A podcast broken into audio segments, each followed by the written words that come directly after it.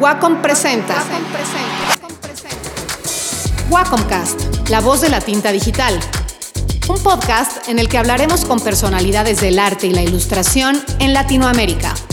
Tercera temporada. Conducido por Mike Sandoval.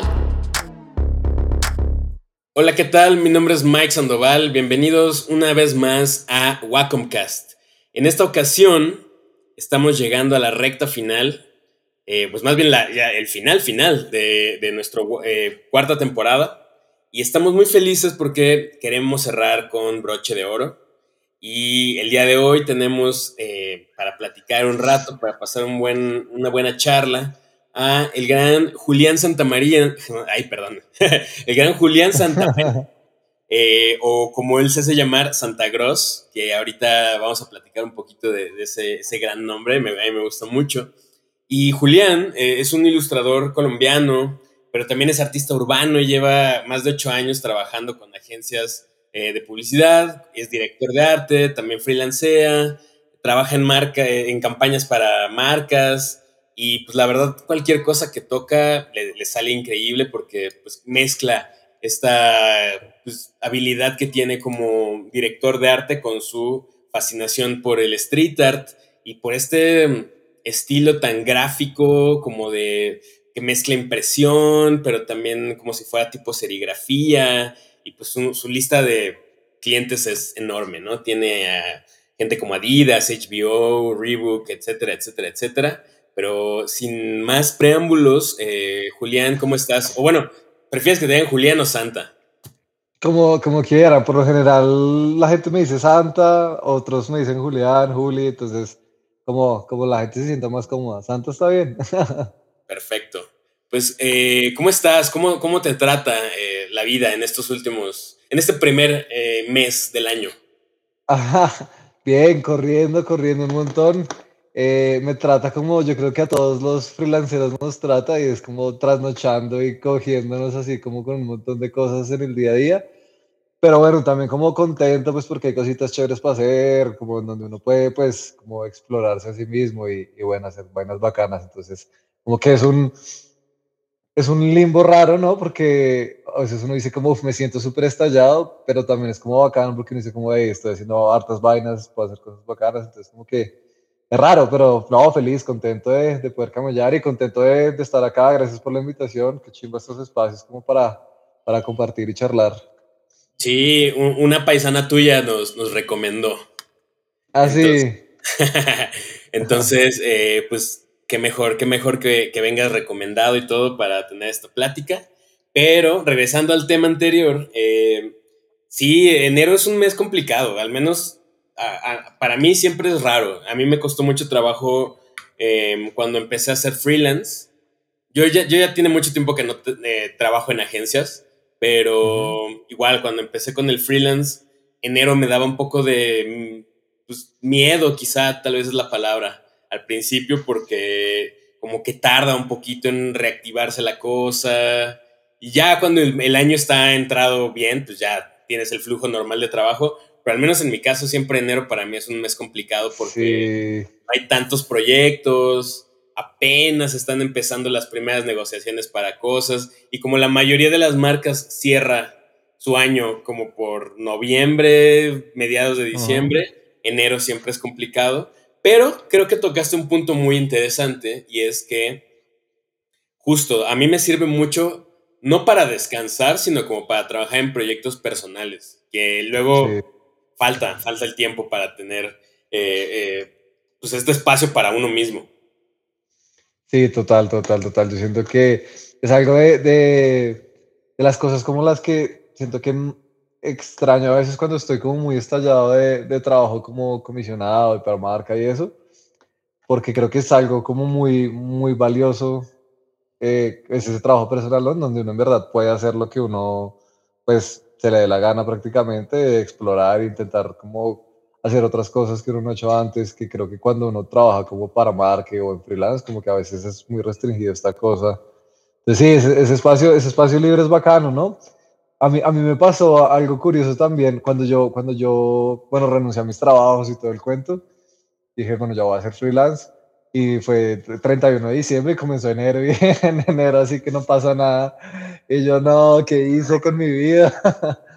pero, pero no, aquí vamos y, y parte de, de, eso también ha sido como hacer, buscar esos espacios de trabajo personal donde en verdad uno puede crecer como, como artista, ilustrador y, y todas esas cosas que finalmente es como portafolio para uno mismo, ¿no? Sí, porque uno no nada más depende del trabajo que hace con las marcas o con las agencias o con lo que, etcétera, ¿no? O sea, al final del día a lo que nosotros nos dibujamos es estar creando imágenes todo el tiempo y aunque no sean comisiones o lo que sea, pues uno tiene inquietudes que quiere explorar y pues supongo que tú además eh, las llevas eh, a, muros, haces mucho eh, muralismo, entonces pues creo que también es una gran, gran oportunidad para trabajar esas cosas que el resto del año pues está más complicado. ¿Cuál fue el último, el último gran proyecto que tuviste?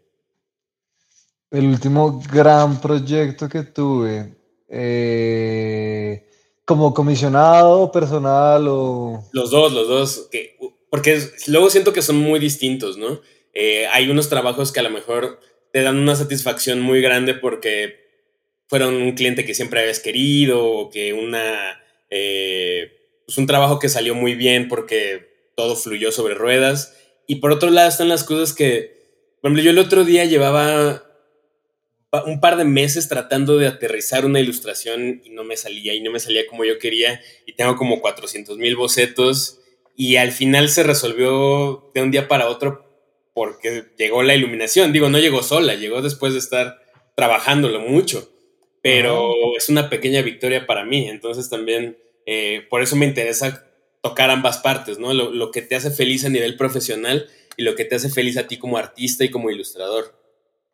Ok, Bien, eh, yo creo que de pronto, bueno, digamos como que en, trabajos comisionados para, para, marca o algo así, de pronto no, es una marca local, eh, no es la marca más grande, pero verdad lo, lo, disfruté mucho cuando trabajé porque tuve como una libertad creativa muy grande, ¿no?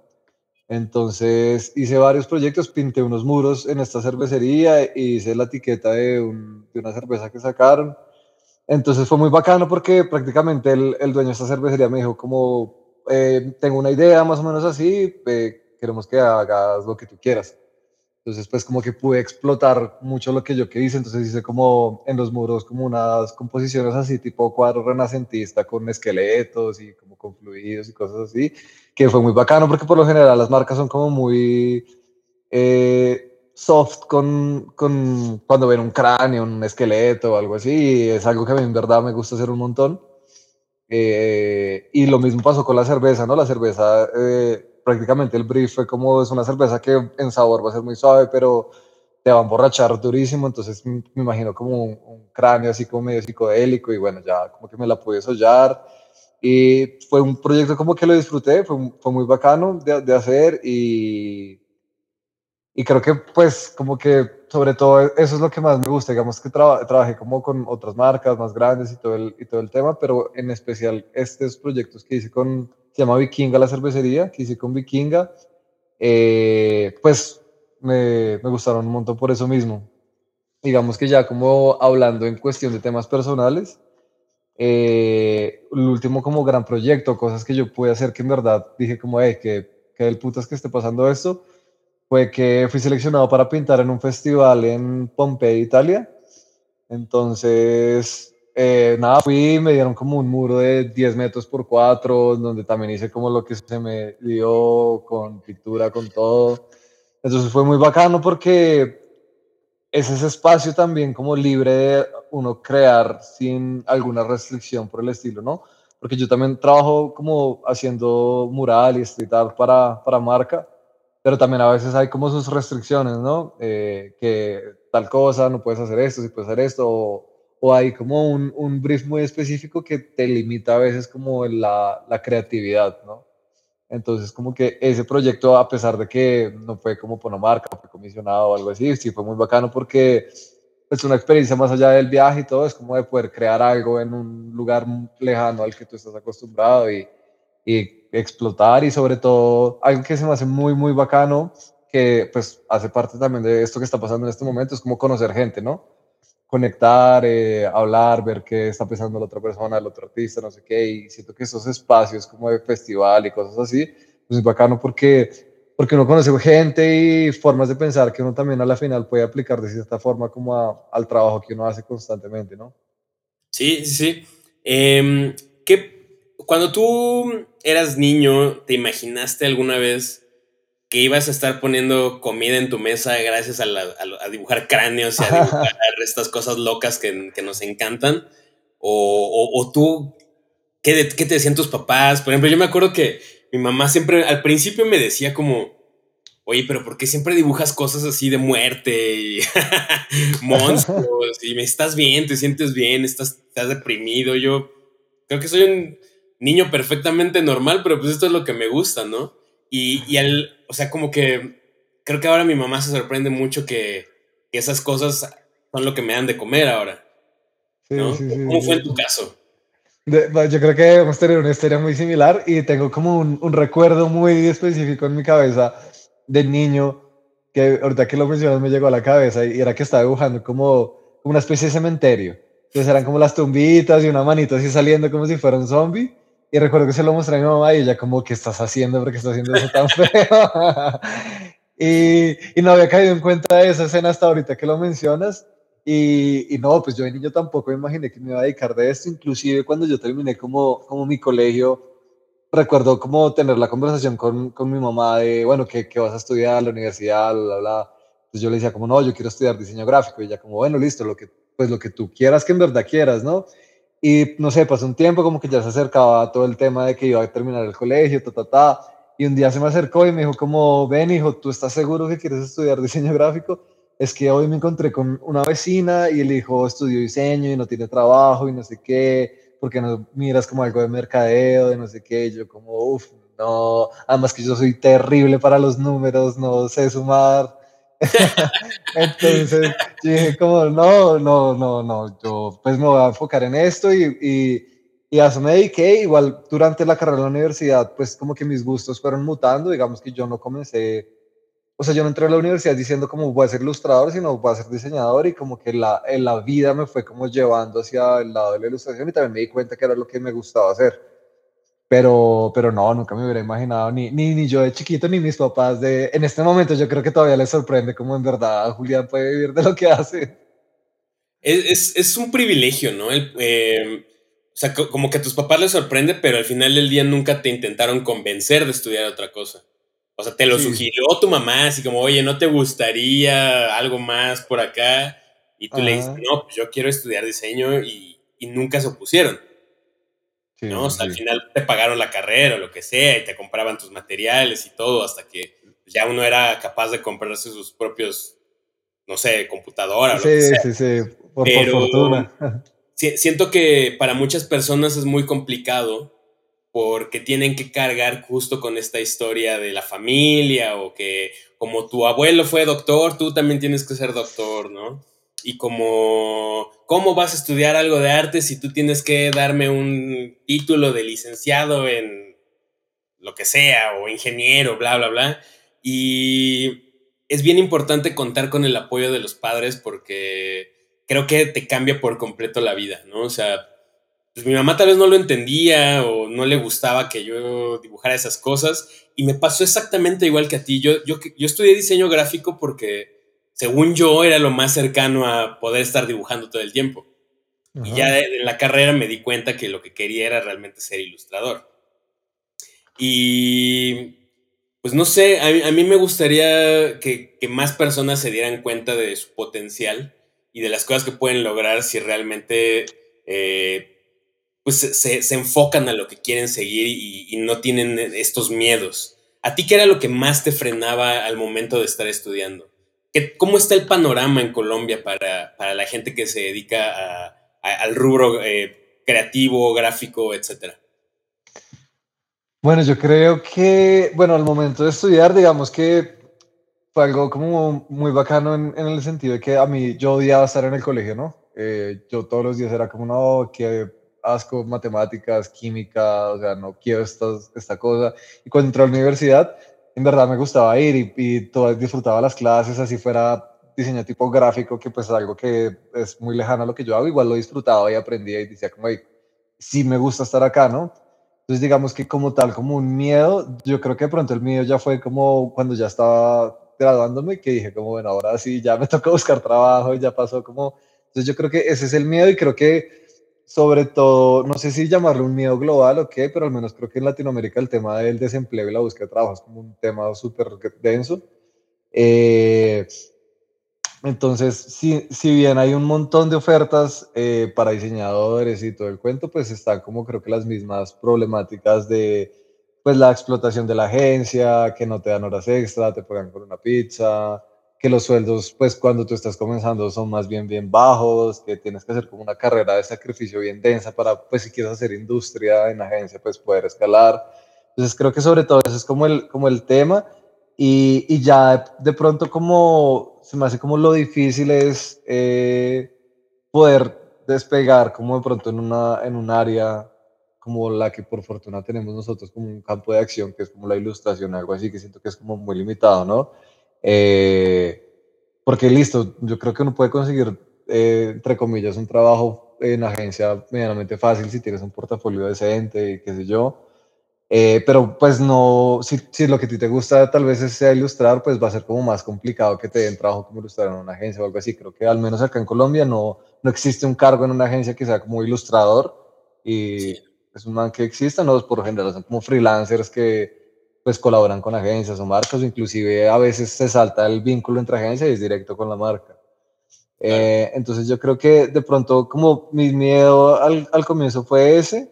Yo, sin embargo, yo salí de la universidad y yo pensaba que lo mío era eh, el branding y como, sí, más todo como el branding. Yo dije como me gusta, lo disfruto hacer. Eh, yo ahí como que todavía no tenía campo de acción en, en, en ilustración, y mi portafolio era muy enfocado como a branding y, packaging. Entonces, finalmente terminé trabajando en, en, en un diario económico, eh, haciendo como infografías y era un trabajo que detesté desde el día uno, porque yo dije como, no, horrible, o sea, estaba haciendo como gráficos de barras y yo decía como, en serio, esta será mi vida de diseñador. Entonces, como que desde ahí lo odié un montón y después cambié, me fui a otra agencia donde tuve como un poquito más de libertad creativa, eh, renuncié porque también dije como no, no me convence. Y ahí como que, hablando de miedos, como que mi miedo fue ahí como que como no encontraba como una satisfacción, como que yo dijera como, ah, me gusta hacer esto todos los días. Sí, lo disfrutaba, podía ir y hacía piezas bacanas que yo decía, chimba. Pero pasó algo que cuando yo renuncié a ese trabajo me fui de viaje con dos amigos, así de mochilero por Sudamérica. Y uno de ellos eh, sí tenía como un flujo más constante en la ilustración, entonces como que a partir de ese viaje, como teníamos un montón de tiempo libre, pues como que comencé a, a darle, siempre me gustó dibujar, pero como que nunca había sacado el espacio como para hacerlo en serio, como de, hey, voy a hacer esto y lo voy a publicar en Instagram, porque desde ese momento abrí Instagram, antes no tenía, comencé a subir, a subir cosas, y ahí me dije, como me, me di cuenta, como, hey, en verdad me gusta hacer esto y disfruto hacer esto, y como que me di cuenta de de que lo que quería hacer y ese miedo de que de pronto como que el campo de acción de un diseñador solo llegaba hasta diseñar post o hacer como un trabajo de, de, diseño gráfico, sino que pues también hay como un campo de acción más grande que, que pues gracias a tener ese tiempo libre y esos espacios de proyecto personal, como decíamos, como que uno se da cuenta en verdad qué es lo que no le gusta y lo que sí le gusta. Claro. Eh, ¿Y tú crees por ejemplo, que ya tienes tu lugar asegurado dentro de la gráfica en Colombia? ¿O qué es lo que todos los días te hace salir a decir, puta, ¿cómo le voy a hacer para seguir siendo relevante? Para seguir estando como ahí. Porque es una batalla con uno mismo bastante dura, bastante pesada. Y a veces la, el trabajo sigue fluyendo y sigue saliendo y uno no para. Y de repente uno tiene como estas etapas de sequía en la que dice, puta, ¿y ahora qué hago, no? Ahora, ¿cómo, cómo voy a mantenerme todavía, como digamos, en el gusto de la gente? ¿Cómo, cómo lidias tú con eso? no, no sé, yo creo que todavía no sé cómo lidiar con eso. Y, y, yo creo que sí, es algo que eh, también cuando nos reunimos como con amigos y por lo general todos mis amigos pues somos como del medio de la ilustración, siempre decimos eso, ¿no? Como que nos toca ver de qué forma nos reinventamos nosotros como constantemente o puliendo aún más lo que en teoría ya sabemos hacer, porque siento que uno nunca deja de aprender.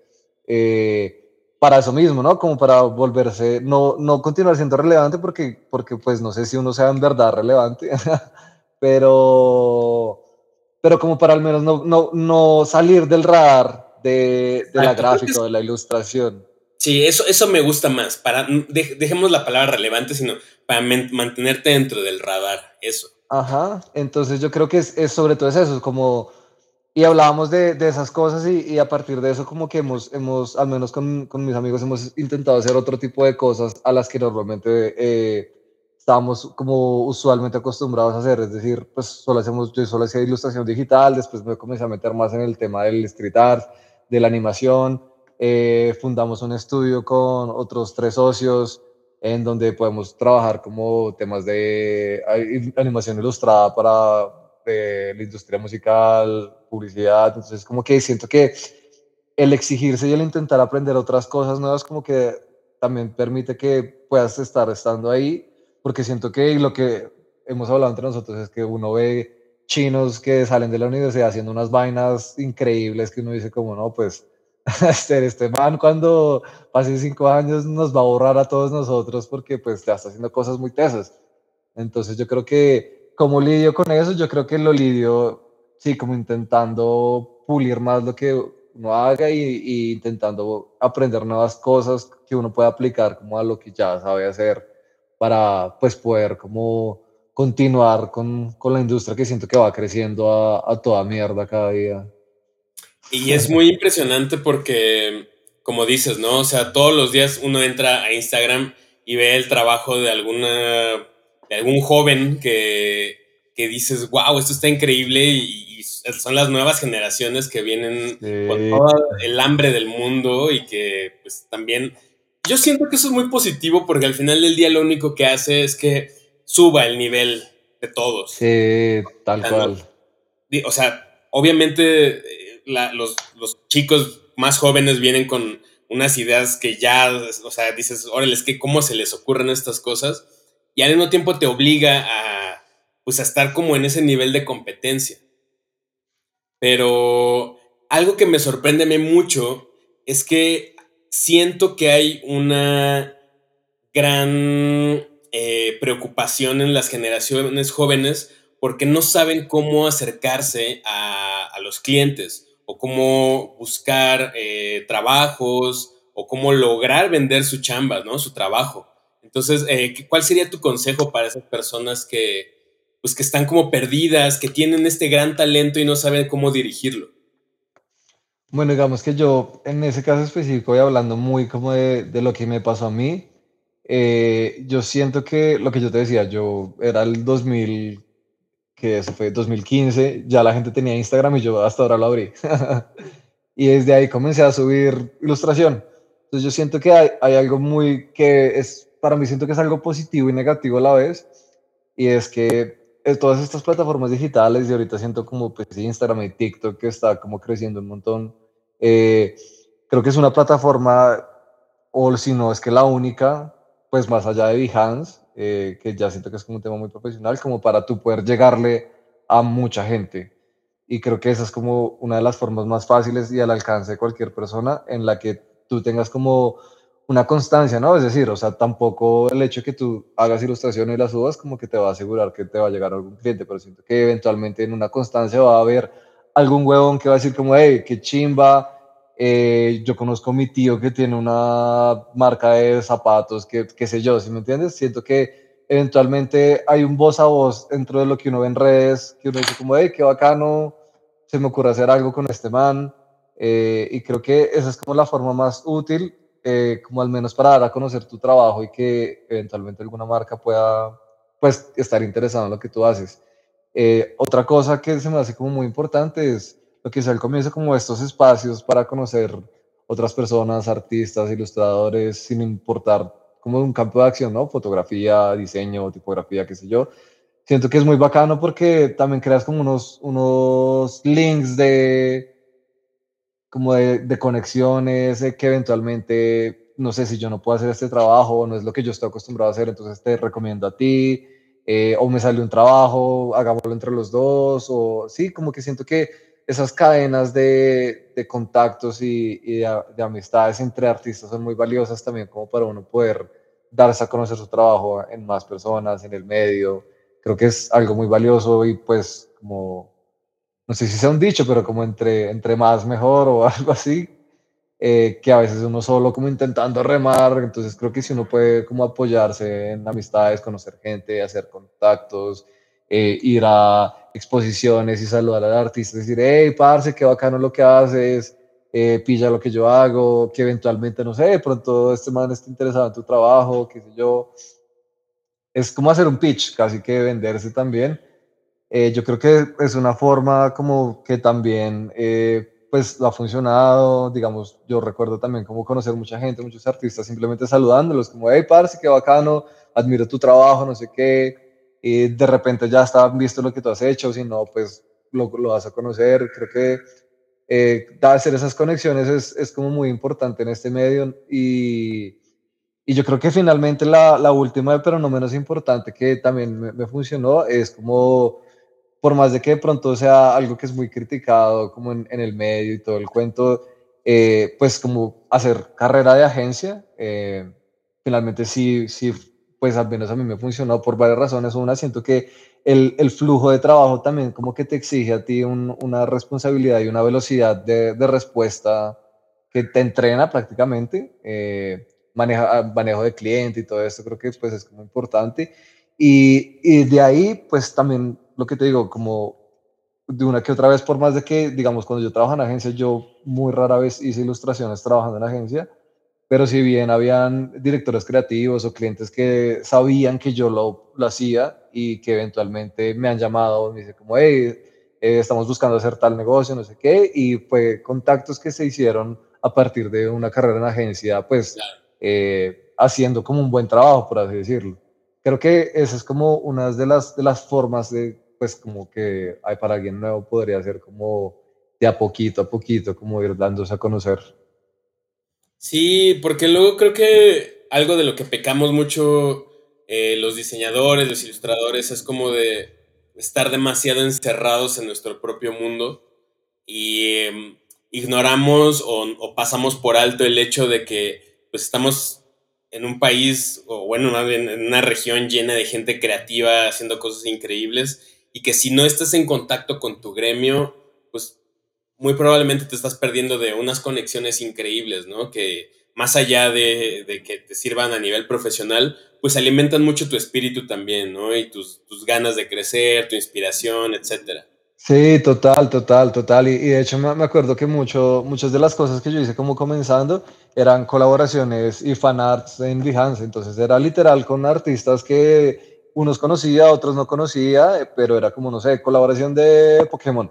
Entonces uno hacía tal cosa y había como una colaboración bacana entre, entre varias personas que si finalmente no es una conexión que tiene un fin como económico, laboral, algo así, si son como eh, colaboraciones bacanas que quedan en un portafolio, quedan en, en algo que uno dice como, hey, qué chimba el trabajo de este man, qué bacano el trabajo de este man. Eh, creo que eso es algo también muy importante como para eh, no sé si crecer en el medio o qué, pero creo que colaborar con otros artistas también es como una experiencia muy bacana, no solo para, para crecer como personalmente, sino para pues también nutrirse, nutrir, qué sé yo. Sí. Ahora, tengo una pregunta un poco controversial. Em, A ver. ¿Tú crees que es importante quedarte en tu país y hacer crecer nivel de, del país a nivel gráfico? ¿O es más importante seguir tus propios sueños y migrar. Porque para muchas personas la, la, única opción es, no, pues me voy, ¿no? O sea, aquí en este país o en Latinoamérica no encuentro lo que estoy buscando. Y para otras personas es como, no, este, tengo, es, siento una gran necesidad de hacer que mi país salga adelante. ¿En qué, en qué parte del espectro estás tú? no sé si va a sonar muy, muy tibio de mi parte, pero yo creo que estaría como en la mitad. Eh, es que es raro, ¿no? Porque si bien uno dice como, bueno, en otros países de pronto puede que haya más, mejores oportunidades, mejores pagos, eh, mejores condiciones, también hay algo que, al menos en lo personal, a mí como que me ata a, estar acá, es que de una u otra forma como que tú ya construiste una vida acá, ¿no? No solo laboral, sino también de amistades, de contactos, entonces, eh, digamos que darle la espalda a eso es como una decisión como que tendría que pensar demasiado, porque pues sí, es dejar de lado familia, amistades, eh, inclusive contactos laborales que probablemente estando en otro país pues ya no puedas eh, seguir teniendo, ¿no? Y de la mismo, del mismo lado, casi que puede que comenzar en otro país desde ceros, por más de que las posibilidades eh, sean mucho mejores o las condiciones sean mucho mejores. Entonces creo que para mí, y siempre es algo como que, que hablo y es que yo creo que lo mejor es como estar en, en la mitad como poder estar en tu país y trabajar o tener proyectos ojalá en otros países donde de pronto la divisa te favorezca, pero también asimismo puedas estar acá teniendo como proyectos en tu país y haciendo como crecer un poco más la industria acá.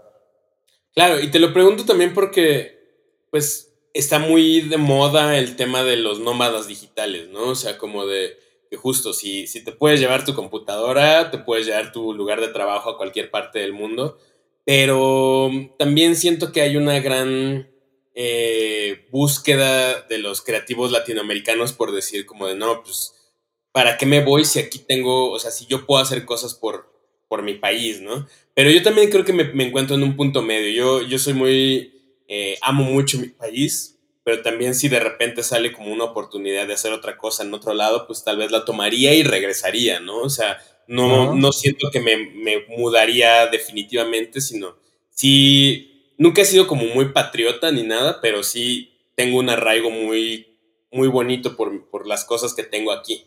Entonces, también me, por eso te quería preguntar, me interesaba como saber tu, tu punto de vista en ese aspecto. Sí, sí, sí, yo, yo también pienso lo mismo. Yo, y yo, pues me he dicho, yo, yo vivo con mi, con mi pareja, entonces nos dicho como en el momento en el que de pronto alguno de los dos les salga una oportunidad laboral inmensa en otro país, pues listo, pero digamos que así que yo de la noche a la mañana dijera como, bueno, nos vamos a ir a probar suerte a, a otro país, tal vez si no, porque pues creo que para qué si de pronto acá tengo pues ciertas comodidades de laborales, de vida, qué sé yo. Sí, prefiero viajar un montón y literal lo que dices, ya en mi compu puedo trabajar en un rato y vacacionar y seguir trabajando eh, del putas lo hago cada vez que pueda, entonces pues nada. Em, y hablando ahora como de justo del país y todo, ¿qué tanto de Colombia ves reflejado en tu trabajo? ¿O qué tan importante para ti es que mantenga una esencia colombiana o no? También se vale.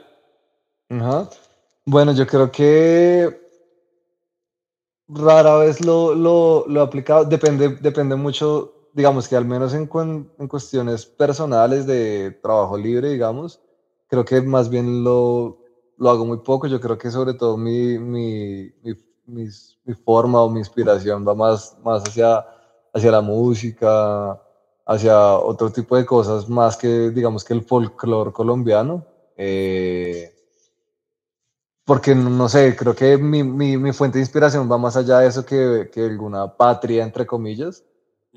Em, sin, embargo, eh, cuando tengo como algunos trabajos comisionados de marca o algo así, donde no, la idea es rescatar como lo de, lo de cada ciudad o algo así, eh, lo disfruto mucho, me gusta como investigar y pues conocer y como, ay, tal ciudad, no sé qué, eso me parece el putas. Eh, cuando ahorita que estuve pintando pues en, fuera del país que te mencioné, en ese caso en especial sí puse como detalles del folclore colombiano porque me como, bueno, bacano que haya algo de Colombia por allá tan lejos y no simplemente sea una pieza general, sino dejar un detallito, si sea pequeño, pero pues que represente de alguna u otra forma como el país del que vengo. Sí, es muy curioso porque igual me, me siento muy relacionado con eso, porque hay muchas personas que me han preguntado como, oye, ¿por qué luego tocas temas como no tan nacionales, no? Y yo digo, bueno, pues que hay gente que lo hace muy bien, ¿no? O sea, yo, yo no soy esa, esa persona, ¿no? Pero sí tengo colegas que están muy orgullosos de su nacionalidad y tratan de explotarla y exponerla en todos sus trabajos, pero yo no soy esa persona y yo no tengo nada en contra de ellos, más bien hay para todos los gustos y para todos los clientes y para todos los estilos. Lo cual me lleva a mi siguiente pregunta, que es, eh, ¿qué, tan, ¿qué tan complicado ha sido para ti mantenerte fiel y congruente a tu estilo? Porque si algo puedo ver en tu trabajo cuando entro a tu Instagram es que hay mucha coherencia, o sea, son los temas, son los colores, son las formas. Y, y luego siento que eso para la gente también es un poco complicado porque uno, les cuesta trabajo encontrar esta coherencia y dos, cuando uno ya lo presenta ante el público, nunca falta el cliente que te dice como de, oye, es que sí me gusta tu trabajo, pero me gustaría que hicieras esto otro. Entonces, para ti, ¿cómo es esta, esta experiencia? Sí, bueno, yo creo que esa, es la pregunta del millón para mí. el tema del estilo, siento que es una pregunta súper difícil que yo procuro siempre como, eh, no es que no la responda, sino yo siento que el estilo no es como algo que tú te levantas un día y decides tener, como que dices, voy a hacer esto y este va a ser mi estilo, sino siento que es algo que se va sin tú buscarlo, ¿no? Y creo que ese estilo se da a partir de cosas que puedes hacer y que no puedes hacer. Entonces, eh, asimismo, no sé, hay personas que no son duras y entre ellas yo, no sé, para hacer un realismo, que personalmente es un estilo que va totalmente alejado y que es algo que de pronto yo no me siento tan atraído, pero también la, la falta de no poder hacer algo te, te hace que hagas ciertas cosas de cierta manera y eso eventualmente va marcando tu estilo, además de un montón de factores como lo son referentes y gustos personales, no solo en temas gráficos, sino generales, de música, de colores, de cosas así. Siento que es como, literal, como la música. De pronto, si tú eres como muy fan de un género, de repente tú te darás cuenta que tu repisa está llena de discos de ese género, ¿no? Yo creo que funciona de pronto un poco similar. Yo creo que si tú estás dibujando y te gusta la forma en la que tú estás haciendo eso, eventualmente vas haciendo cosas más por ahí y tú mismo te vas llevando por un camino. Yo creo que eh, eso de pronto pues algo que me ha pasado. Yo siento que aunque se parezcan las cosas un montón, intento como estar explorando eh, temas de textura, de color, de forma y ver cómo todo eso lo puedo ir involucrando en lo que a mí me gusta hacer como, como artista. Y lo mismo con los clientes, ¿no? Es tal cual como, ay, nos encanta lo que haces, pero hace esto intento, por más allá de que me toque como casi que adaptarme a otra cosa que no hago, eh, poder que se refleje algo de lo que hago en mí, sea en color, en textura, en forma, en, en algo sin que se vuelva como muy lejano a mí. Entonces, digamos que yo creo que el, estilo va como muy a, lo que tú te gusta hacer y lo que no te gusta hacer y, como que va, va fluyendo ahí de de a poquitos, por así decirlo, pero siento que es una pregunta muy difícil porque no, no siento que sea como un, un, switch que uno prende o algo así. Sí, te lo pregunto porque me he enfrentado a eso también, ¿no? O sea, de repente, ahora, ahora tengo un, no, no, no digamos un dilema, pero llevo mucho tiempo trabajando cierta estética y de repente hay una, un lado de mí que le interesan otras cosas que quizá no están completamente despegadas de esta primera estética, pero tocan eh, otros puntos que, que, para mí me resultan atractivos. Y luego siento que para la gente es un poco el impacto de decir, oye, pero tú estabas haciendo esto, ¿por qué ahora estás haciendo esto otro, no? Claro. Y entonces siento que la gente hasta cierto punto espera algo de nosotros y de nuestro trabajo, y cuando uno le quiere dar un giro, puede desconcertar un poco a las personas. Y, es muy interesante ver cómo las personas te dicen, oye, es que no me está, porque me han escrito así de, es que no me gusta esto que estás haciendo ahora y es como de, no sé qué decirte, a mí, a mí sí me gusta y, y, es parte de mi esencia también. Y hay personas que te dicen, me encanta que puedas hacer ambas, ¿no? Entonces, por eso este tema de la, de la congruencia y el estilo, pues es para mí como una cosa muy interesante y muy, muy rara. A mí, a mí, me pasa algo muy, muy similar a lo que tú estás diciendo y es que me gusta mucho también como todo este tema, eh, sí, como del esqueleto, los cráneos, el tema del terror, más, de, más del puta, sí me gusta como me introducirlo de alguna u otra forma, así sean temas super soft, pero como algo así. Y también me gusta mucho un montón la gráfica y la ilustración de el cartoon de los años 30, todo este Ruber Hole. Estoy exactamente igual. Qué chiva. Entonces, como que intentaba involucrar de a poquito esas dos cosas, mm, ver cómo puedo hacer en una sola pieza un poco de las dos sin que se vuelva como algo totalmente lejano. Sin embargo, a veces hago cosas así, re soft, de, Robert House y a veces puedo hacer algo super dark, por así decirlo entre comillas. Porque, bueno, digo como, ¿por qué no? Si me entiendes, pues, pues ya estoy acá y, puedo aprovechar la oportunidad que lo puedo hacer. Si en algún proyecto lo puedo involucrar, del putas, si no, no, sin también depende mucho de lo que uno, lo que uno vaya a hacer, ¿no? A veces creo que en, un, en un proyecto o en un estilo puede casar cierta otra cosa y en otro otra otra cosa. Entonces yo creo que así me pasa lo mismo, pero como que en un, en un punto yo pensaba y digo como, bueno, ¿qué hago? ¿Será que tengo que decidir entre A o B? Pero dije como, bueno, tal vez la respuesta es C y es hacer un poquito de ambas, intentar mezclarlo, por más de que a veces haga más de izquierda que de derecha, pero sí como que no dejar de hacer lado y tampoco siento que haya que decir entre blanco y negro. Yo creo que pueden haber ciertos grises una que otra vez o, a un rato, a B un rato, qué sé yo. Sí, es muy extraño, es muy complicado.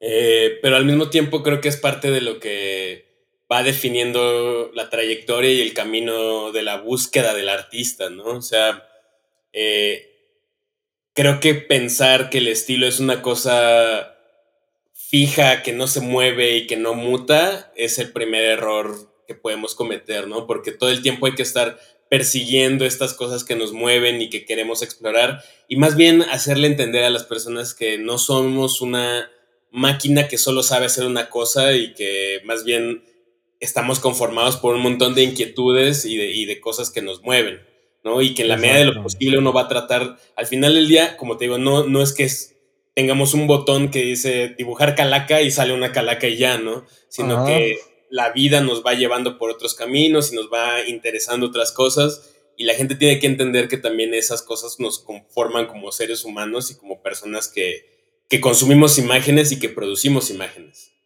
Sí, a mí, a, mí, a mí me pasa algo como muy interesante con eso que, que tú dices y es que hay artistas que yo admiro un montón, pero que eventualmente como que para mí cierto pierden cierta, no sé si relevancia o, importancia cuando ya se convierten en una fórmula, ¿no? Eh, digamos que son muy tesos técnicamente y hacen cosas muy bacanas, pero como que ya eh, tú dices como, bueno, el día de mañana él va a hacer una pieza, pero tú ya la puedes saber qué es lo que va a hacer sin saber qué va a hacer, ¿sí, no? Ya te puedes imaginar, no va a ser tal personaje de esta forma, en tal encuadre, con tantos...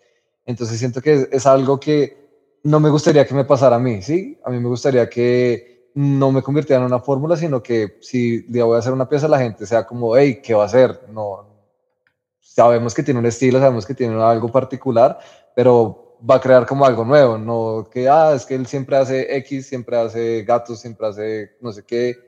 Y siento que va más, va un poco por ahí, como esa búsqueda de explorar y no quedarse como con lo mismo, sino que uno siempre pueda estar creando cosas nuevas no sin tener que volverse como una fórmula por, entre comillas, mantener algún estilo o algo así. Así es. Y ya por último, para cerrar esta, esta breve plática, que además eh, me, sorprende lo, paralelas que son nuestras historias. Resto, qué chimba. Eh, ¿Qué consejo le podrías dar a las personas que justo están en búsqueda de esa cosa que los defina como artistas? Bueno, yo creo que eh, el, mayor consejo sería que identificaran eso que en verdad disfrutan y les gusta hacer, eh, y no solo hablando en, términos técnicos, eh, sino de todo. O sea, busquen esa inspiración que para muchas personas puede ser la fotografía, la música, el deporte, y vean de qué forma lo pueden involucrar en sus gustos, sea en ilustración, sea en tipografía, sea en fotografía, buscar inspiración en otras personas eh, y lo que decía, no solo también, a veces siento que la gente se queda muy de, bueno, voy a buscar inspiración en ilustración y busco ilustración para inspirarme, sino creo que está bueno inspirarse en otras cosas, en, libros, en series de TV. Eh, la paleta de color de Stranger Things me gustó, cómo la puedo aplicar en lo que a mí me gusta, qué sé yo, o sea, como que abrir el espectro de, de gustos y cómo involucrarlo en lo que tú haces y sobre todo tener una disciplina, ¿no? Como estarle dando, dando y dando, que eso es lo que eventualmente como que va a marcar como tu, tu estilo, tu esencia y lo que pues eh, va como a hacer que, que, te note tu trabajo. Claro, claro. Pues eh, Julián Santagros, eh, fue un, gusto enorme platicar contigo. Eh, si pudieras decirnos tus redes sociales para que la gente pueda conocer un poquito más de tu trabajo, para que sepan los proyectos que estás llevando, etcétera, o simplemente para que te conozcan un poquito mejor. Claro que sí. Eh, bueno, en Instagram me pueden buscar como santa.gross con dos S. En TikTok también estoy subiendo como contenido, igual, santa.gross. Y Behance también, santa.gross. O sea, hay como proyectos más, más, personal, más personales, no, sino como más robustos, por así decirlo pero entonces ando subiendo como cositas, procesos, eh, si tienen preguntas, procuro responder, me gusta responder a la gente, siento que hay alguien que quiere que alguien que, entre comillas, admira, le diga algo, con gusto yo respondo cualquier duda que tengan, si ayudo, puedo ayudar. Entonces, pues nada, estamos acá para para crecer la comunidad. Así es.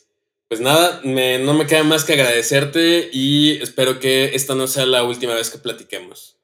Ojalá que sí, seguro. Muchas gracias por la invitación y bueno, un saludo a todos y nada, la buena para todo el mundo.